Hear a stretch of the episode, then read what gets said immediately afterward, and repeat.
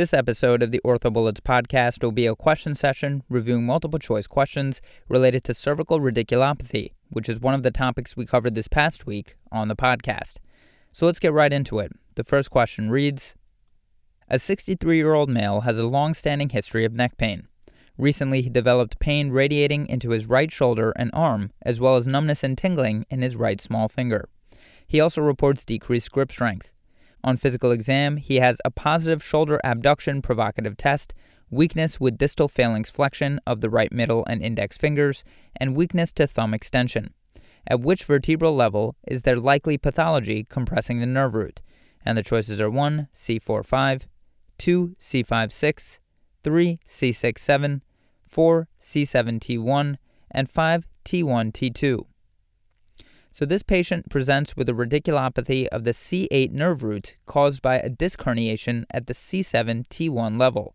So the correct answer to this question is 4 C7T1. A sensory and motor examination of the hand can be an important method to differentiate between the level of a cervical radiculopathy and to differentiate between a cervical radiculopathy and a peripheral neuropathy. A C7 radiculopathy will present with paresthesias of the index and middle finger. It may also present with weakness of elbow extension, wrist flexion, and wrist pronation. C8 radiculopathy presents with paresthesias in the small finger, weakness with distal phalanx flexion of the middle and index fingers, and thumb extension weakness. Rhee et al. provide a review of cervical radiculopathy. They report that cervical nerve root compression may occur due to multiple etiologies.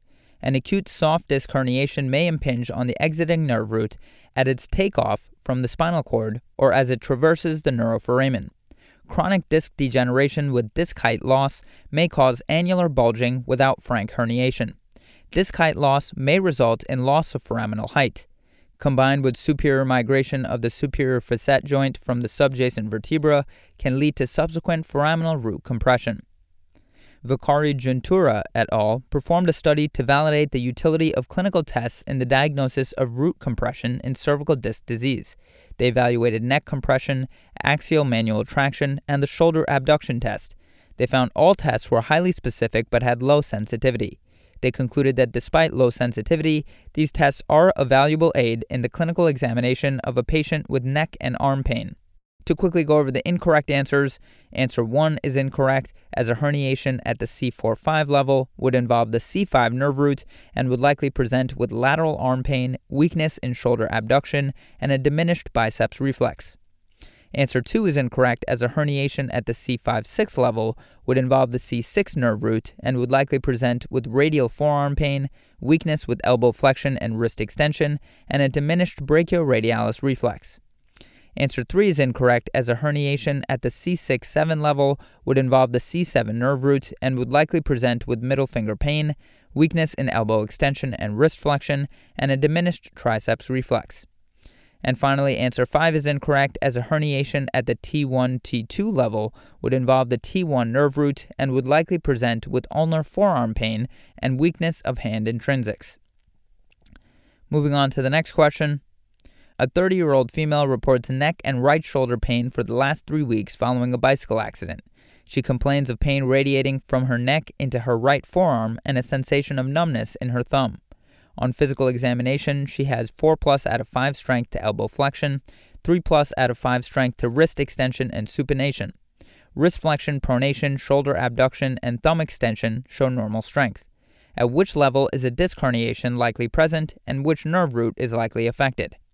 And the choices are 1, C4-5, and the C5 nerve root is affected, 2, C5-6, and the C5 nerve root is affected, 3, C5-6, and the C6 nerve root is affected, 4, C6-7, and the C6 nerve root is affected, and 5, C6-7, and the C7 nerve root is affected.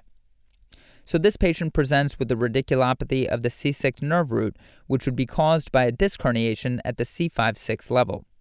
So the correct answer to this question is 3, C5-6 with the C6 nerve root affected.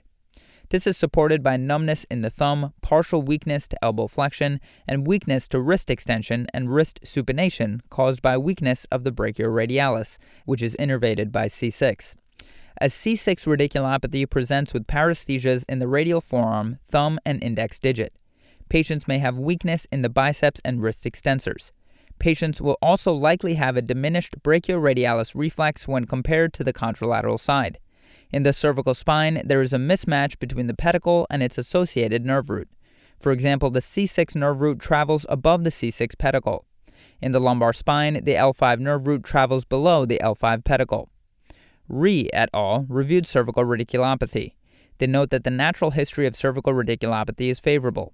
Non surgical treatment is the initial treatment of choice in most patients.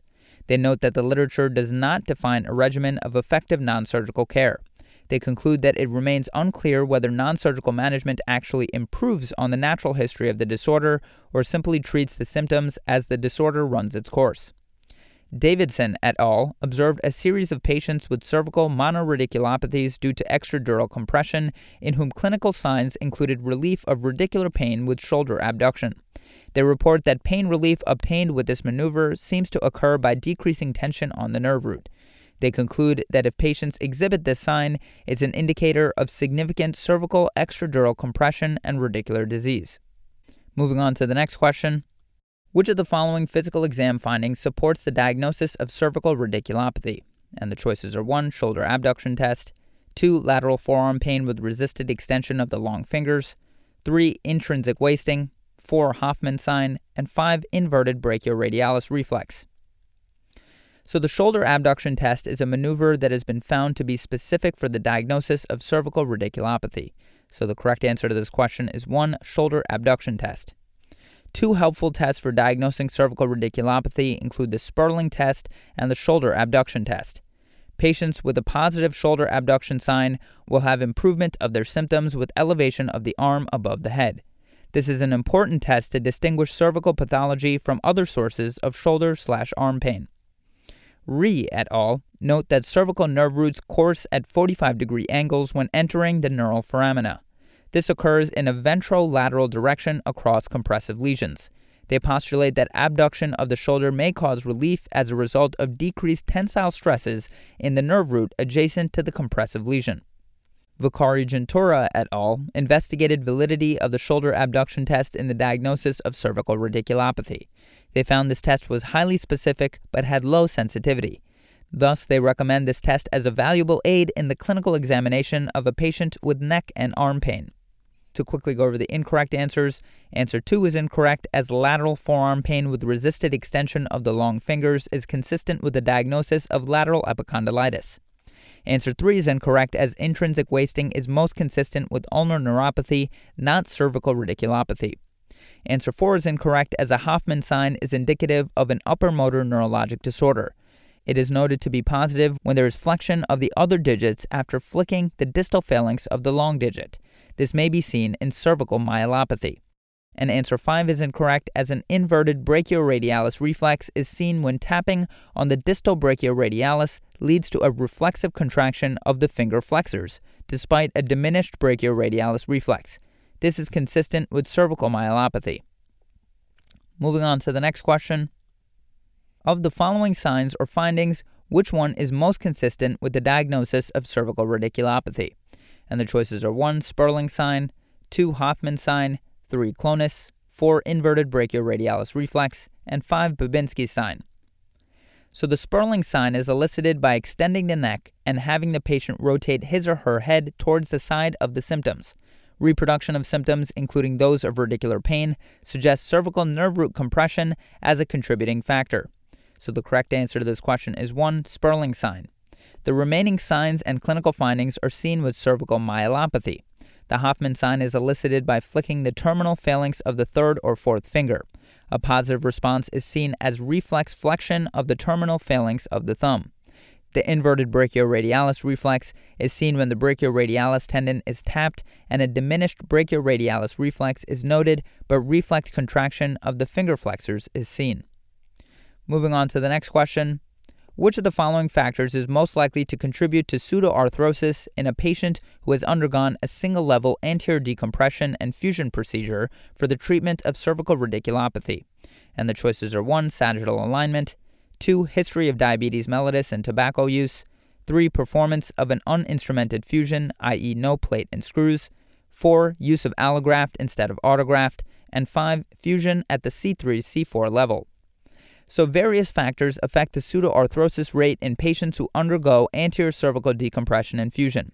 Patient factors, including history of smoking and history of diabetes mellitus, have been shown to significantly increase pseudoarthrosis rates. The literature has been mixed with regard to fusion rates for allograft versus autograft, especially for one level fusions. In that category, there is minimal, if any, difference. Similarly, several authors have shown higher rates of fusion with uninstrumented single level rather than instrumented anterior cervical decompressions and fusions. The level, i.e., cranial or caudal, of fusion and sagittal alignment have not been correlated with fusion rates. But the correct answer to this question is 2 history of diabetes mellitus and tobacco use is most likely to contribute to pseudoarthrosis in a patient who has undergone a single level anterior decompression infusion procedure for the treatment of cervical radiculopathy. Moving on to the next question. A 38 year old man reports right upper extremity pain that radiates from his neck to his anterior arm, dorsal-radial forearm, and into the index finger. Examination reveals weakness of the biceps muscle group and loss of his brachioradialis reflex on that side. At which level is he most likely to have a right sided cervical disc protrusion on an MRI scan? And the choices are 1. C4 C5, 2. C5 C6, 3. C6 C7, 4. C6 vertebral body, and 5. Far lateral C6 C7. So the patient has a typical right C6 radiculopathy based on his history and physical examination. A posterolateral disc protrusion at the C5 C6 level is most likely to cause a C6 radiculopathy because the C6 nerve roots exit just above the C6 pedicle and therefore would be compressed by a right sided C5 C6 disc protrusion. In contrast to the lumbar spine, far lateral disc protrusions are not typically described in the cervical spine. But the correct answer to this question is 2 C5 C6. Moving on to the next question which of the following is a significant risk factor for airway complications after anterior cervical surgery?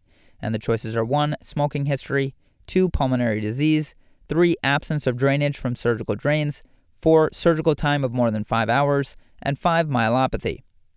So, in a study of 311 patients undergoing anterior cervical surgery only, a surgical time of more than five hours, and exposure of four or more vertebral bodies involving C4 or higher were found to be risk factors for postoperative airway complications. Surprisingly, preoperative pulmonary status, smoking history, absence of drainage, and myelopathy were not associated with airway complications. So the correct answer to this question is 4. Surgical time of more than 5 hours. Moving on to the next question. A 52 year old male presents with a chief complaint of left arm pain following a tennis match. He reports the symptoms began three weeks ago and have been present ever since. He describes diffuse, moderate pain that radiates from the base of his neck to his forearm. The pain is relieved by elevating his left arm. He also describes numbness and tingling in his index, long, and ring fingers. He denies any numbness or tingling in his thumb. On physical exam, he is noted to have decreased triceps strength on the affected side and a decreased triceps reflex.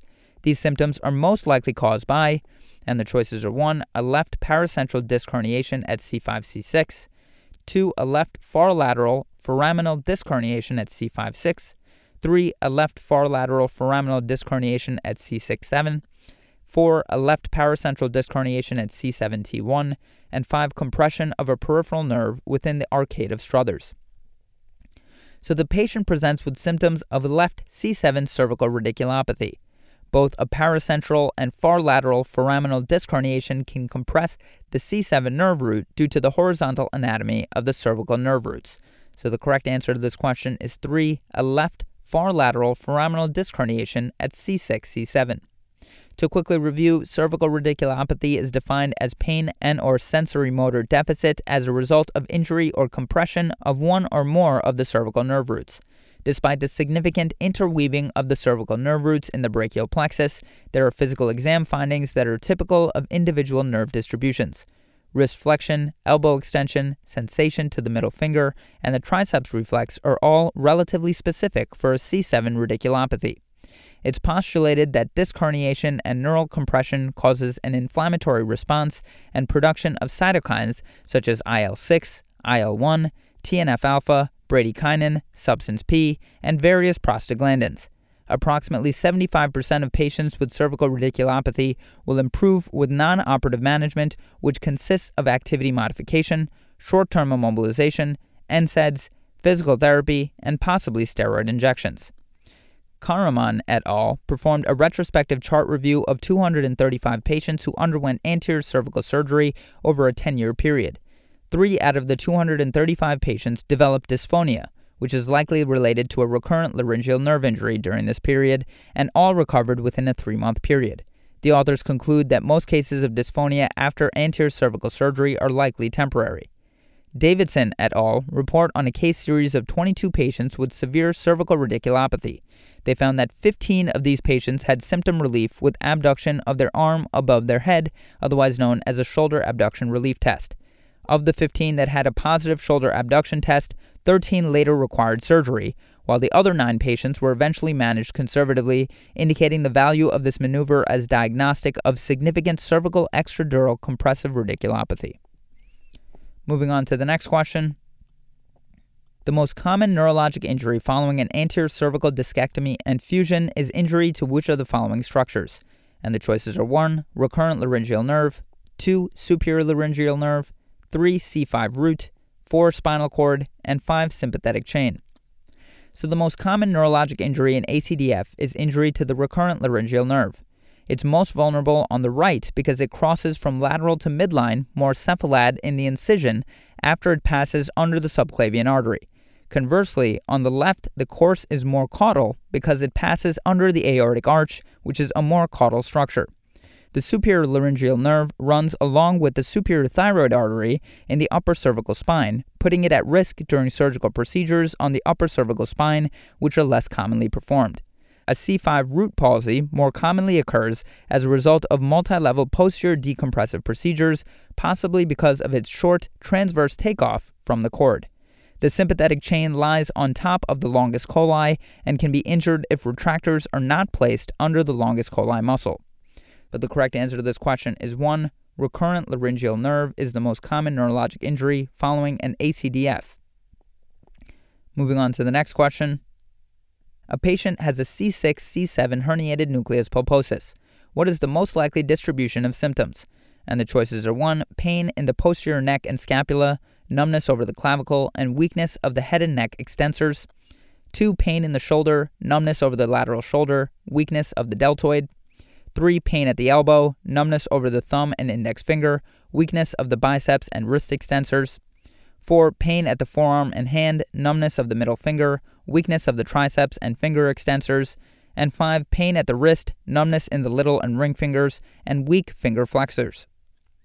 So, a C6 C7 herniated nucleus pulposus is most likely to produce a C7 radiculopathy, resulting in pain at the forearm and hand, numbness of the middle finger, and weakness of the triceps and finger extensors. The other answers represent sequelae of symptomatic disc herniations at C3 C4, which is what 1. Pain in the posterior neck and scapula, numbness over the clavicle, and weakness of the head and neck extensors represents. C4, C5, which is what answer 2, pain in the shoulder, numbness over the lateral shoulder, and weakness of the deltoid represents. C5, C6, which is what answer 3, pain at the elbow, numbness over the thumb and index finger, and weakness of the biceps and wrist extensors represent. And C7, T1, which is what answer 5, pain at the wrist, numbness in the little and ring fingers, and weak finger flexors represents. Moving on to the next question. A 35 year old woman reports an eight week history of neck pain radiating to her right upper extremity. She denies any history of trauma or provocative event. Examination reveals decreased pinprick sensation in her right middle finger, otherwise, sensation is intact bilaterally. Finger flexors and interossei demonstrate 5 out of 5 motor strength bilaterally. Finger extensors are 4 out of 5 on the right and 5 out of 5 on the left. The triceps reflex is 1 plus on the right and 2 plus on the left. The most likely diagnosis is a herniated nucleus pulposus at what level? And the choices are 1 C34, 2 C45, 3 C56, 4 C67, and 5 C7T1. So the patient's neurologic examination is consistent with the C7 radiculopathy on the right side. In a patient with this symptom complex, in the absence of trauma, a cervical disc herniation is the most common etiology for a C7 radiculopathy. There are eight cervical nerve roots, and the C7 nerve exits at the C6 C7 disc space and is most frequently impinged by a disc herniation at this level. So the correct answer to this question is 4 C6 C7. Moving on to the next question. A 56 year old mechanic has had pain in the hypothenar region of his dominant right hand for the past six months. He reports weakness in his grip and pain is worse with activity. Which of the following examination findings is most suggestive of a cervical etiology? And the choices are 1. Relief of symptoms with shoulder abduction, that is placing the hand over the head, 2. Hypothenar atrophy, 3. Reproduction of pain with hyperflexion and contralateral rotation of the head, 4. Positive Tinel sign at the levator scapulae, and 5. Subluxable ulnar nerve at the cubital tunnel. So, hypothenar atrophy is a nonspecific sign that can be seen in ulnar neuropathy, C8 radiculopathy, or even cervical myelopathy. However, the atrophy usually is not unilateral and includes other muscle groups. The Spurling test is an excellent method of eliciting cervical radicular pain but involves hyperextension and ipsilateral rotation of the cervical spine, resulting in nerve root compression by reducing the cross sectional area of the ipsilateral neuroforamen. Tinel sign at the levator scapulae, if present, is indicative of an upper cervical, that is C3 or C4 radiculopathy. A subluxable ulnar nerve at the cubital tunnel, while often asymptomatic, points towards cubital tunnel syndrome as an etiology for this patient's pain. The shoulder abduction relief SAR sign is relief of the upper extremity pain with shoulder abduction, and this is virtually pathognomonic of cervical radiculopathy because this maneuver results in relaxation of a compressed and or inflamed cervical nerve root. The SAR sign is the converse analog of the straight leg raising sign in the lumbar examination for lumbar radiculopathy, as it relieves tension in the nerve root, thereby relieving symptoms. So the correct answer to this question is 1. Relief of symptoms with shoulder abduction, that is placing the hand over the head, is most suggestive of a cervical etiology. Moving on to the next question. A 45 year old man reports that he awoke two weeks ago with severe pain in his right arm. Examination reveals weakness in the biceps, brachialis, and wrist extensors. There is decreased sensation in the thumb and index finger and a diminished brachioradialis reflex. Assuming this patient has a posterolateral herniated nucleus pulposus, what level is involved? And the choices are 1 C23, 2 C34, 3 C45, 4 C56, and 5 C6 C7. So, this is a classic C6 nerve injury, and it's most likely the result of a herniated nucleus pulposus at C5 C6. The C5 nerve root controls the elbow flexors, shoulder abductors, and external rotators. The C7 nerve root controls the elbow extensors, wrist pronators, and the triceps reflex. So the correct answer to this question is 4, C5, C6. And the final question for this review session during an anterior discectomy infusion at C2-3, there is a concern for an injury to the left hypoglossal nerve. What physical findings would be expected if this were the case? And the choices are 1. Tongue deviation to the left when extruded, 2. Tongue deviation to the right when extruded, 3. Ptosis on the left side of the face, 4. Ptosis on the right side of the face, and 5. Change in voice. So the hypoglossal nerve is the 12th cranial nerve and innervates the tongue muscles. If there is a unilateral injury to the hypoglossal nerve, the tongue will deviate towards the side of the injury. In this question, there is concern for an injury to the left hypoglossal nerve, so you would expect tongue deviation to the left. Horner syndrome is characterized by ptosis, anhidrosis, miosis, enophthalmos, and loss of ciliospinal reflex on the affected side of the face. It is caused by injury to the sympathetic chain, which can occur during an anterior approach to the neck. The recurrent or inferior laryngeal nerve is a branch of the vagus nerve, or the 10th cranial nerve, that supplies motor function and sensation to the larynx. A unilateral injury to the recurrent laryngeal nerve may lead to voice changes, including hoarseness. Bilateral nerve damage can result in breathing difficulties and aphonia, which is the inability to speak. But the correct answer to this question is 1 tongue deviation to the left when extruded is representative of an injury to the left hypoglossal nerve. That's all for this question review session about cervical radiculopathy. Hopefully that was helpful. This is the OrthoBullets podcast, a daily audio review session by OrthoBullets, the free learning and collaboration community for orthopedic surgery education. If you're enjoying the podcast so far, please consider leaving us a five star rating and writing us a review on iTunes. It will help us spread the word and increase our discoverability tremendously. Thanks so much, and we'll see you all tomorrow.